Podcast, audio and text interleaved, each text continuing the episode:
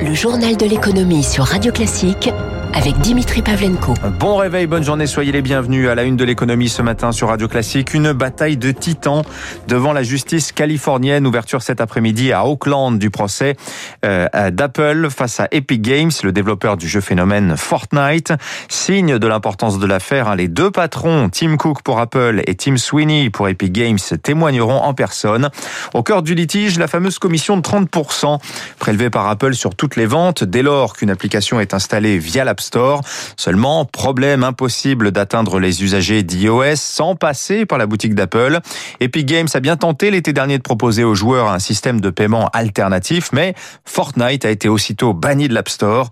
Preuve formelle, selon Epic Games, hein, du monopole d'Apple dans son écosystème. Eric Kioch. Pour figurer sur la boutique d'application Apple, l'App Store, chaque développeur doit en accepter les conditions. Aucune négociation possible. Marc Berberian, avocat spécialiste du numérique. L'environnement iOS est un environnement qui est fermé. Si on veut télécharger quelque chose sur son iPhone, on est obligé de passer par iOS. Puisqu'ils ont ce contrôle absolu sur leur écosystème, ils imposent une commission de 30%. Une commission trop élevée, juge Epic Games. Alors le studio a créé l'année dernière sa propre boutique, même produit, mais moins cher. Une déclaration de guerre à laquelle s'est joint un autre géant, Microsoft. Acculé, Apple baisse ses commissions début 2021, mais seulement pour les petits développeurs. Un premier pas insuffisant pour Laurent Michaud, économiste des jeux vidéo. Si Apple veut protéger son image, pour avoir un pouvoir d'attraction et gonfler le catalogue, eh ben, il faut concéder des avantages plus conséquents aux fournisseurs de contenu. Car pour Epic Games, moins de commissions signifie accélérer le développement de nouveaux jeux, des mises à jour, un argument qui fait mouche auprès de ces 250 millions de joueurs. Une meilleure rémunération permet une meilleure répartition des revenus et donc de mieux travailler sur les contenus pour mieux satisfaire les consommateurs. Ce procès sera scruté de près par les acteurs du web. Au-delà des jeux vidéo, les plateformes d'écoute musicale Spotify et Deezer ont également attaqué Apple pour position dominante. Voilà, à la suite de la plainte de Spotify il y a deux ans justement, les services de la commissaire européenne à la concurrence, Margrethe Vestager,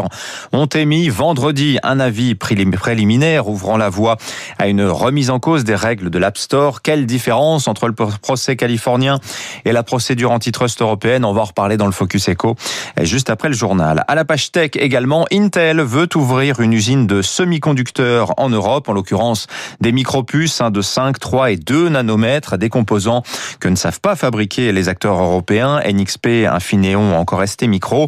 Euh, pour la localisation du futur site, euh, Intel penche pour l'Allemagne à ce stade. Intel évoque un investissement de 20 milliards de dollars, mais demandera sûrement des aides publiques. Euh, Taïwan et la Corée du Sud financent généralement 40% des coûts d'installation des usines. Le patron d'Intel, d'ailleurs, Pat Gelsinger, estime que la pénurie actuelle de puces va durer encore deux ans. Dans l'actualité ce matin également, on sent que le vent se remet à souffler sur des pans entiers de l'économie. Bonjour Eric Mauban. Bonjour Dimitri, bonjour à tous. Alors tout un symbole, un Disneyland a rouvert ses portes vendredi en Californie. Mais oui, par euh, petites touches dans quelques endroits du monde, eh bien le retour à une vie normale se dessine. En Italie, c'est Costa Croisière qui reprend son activité. Après quatre mois au port, le navire amiral de la compagnie a largué les amarres ce week-end pour longer les côtes du pays. Un voyage qui respecte bien sûr un strict protocole sanitaire, nombre de passagers limités, test Covid pour tout le monde et port du masque obligatoire. En Grèce, les bars et les terrasses sont à partir d'aujourd'hui accessibles au public. L'ouverture de la saison touristique a été fixée au 15 mai. Partir d'aujourd'hui, un simple test PCR suffit pour se rendre en Grèce, en Bulgarie, en Croatie, en Suède et en Bosnie-Herzégovine. Et puis en France aussi, le retour à la normale est entamé. Le 19 mai, les salles de cinéma vont rouvrir avec plein de nouveaux films. À Marseille, il est prévu un concert le 29 mai. Le public sera assis, mais il n'y aura pas de test Covid à l'entrée. Les restaurants vont pouvoir rouvrir à partir du 19 mai. Cependant, la vraie reprise est attendue à partir du 9 juin avec un couvre-feu repoussé à 23 heures. Rien pour l'instant sur les discothèques. Franck Louvrier, maire de la Baule, demande leur réouverture pour le 30 juin. Merci Eric Mauban. Dans l'aérien, les pilotes et personnels de cabine deviennent à leur tour prioritaires et sans limite d'âge à la vaccination à partir d'aujourd'hui, dès lors qu'ils se rendent dans un pays jugé à risque. Il s'agit de l'Inde, du Brésil, de l'Afrique du Sud, de l'Argentine ou du Chili. C'était une demande pressante du SNPL d'Air France, le premier syndicat au sein de la compagnie. Il menaçait le SNPL d'exercer son droit de retrait s'il n'était pas entendu par le gouvernement. Écoutez Guillaume Schmid, c'est le vice-président du SNPL Air France. Nous sommes soulagés car effectivement nous étions oubliés parce que jusque-là, ces personnels se rendaient dans ces pays sans avoir aucune possibilité de vaccination et un pilote, un personnel navigant qui rentre d'une destination à risque, que ce soit de, de l'Inde ou du Brésil, rentre chez lui, euh, ne se voit imposer absolument aucune mesure, euh, contrairement aux passagers, oui, pour lesquels une quarantaine assez stricte était prévue euh, en revenant de ces zones-là, pour les pilotes et les personnels navigants en général, rien n'était prévu. Donc le vaccin, ça, ça, ça, tranquillise tout le monde et ça réduit considérablement les risques que les variants dangereux circulent dans notre pays. Voilà Guillaume Schmid, vice-président du SNPL d'Air France. En bref, une première depuis 1988, les stagiaires viennent d'être augmentés par décret en date du 1er mai. Entre 16 et 18 ans, le stage passe de 130 à 200 euros par mois. Entre 18 et 25 ans, de 300 à 500 euros. Et au-delà de 25 ans, ce sera 685 euros mensuels. L'exception française en zone euro avec 0,4% de croissance au premier trimestre. La France fait mieux que presque tous ses voisins. L'Italie, elle, est encore en récession de 0,4% au premier trimestre. L'Allemagne, moins 1,7%. La zone euro au global est à moins 0,6 quand les États-Unis, eux, gagnent 1,6% de croissance sur la période.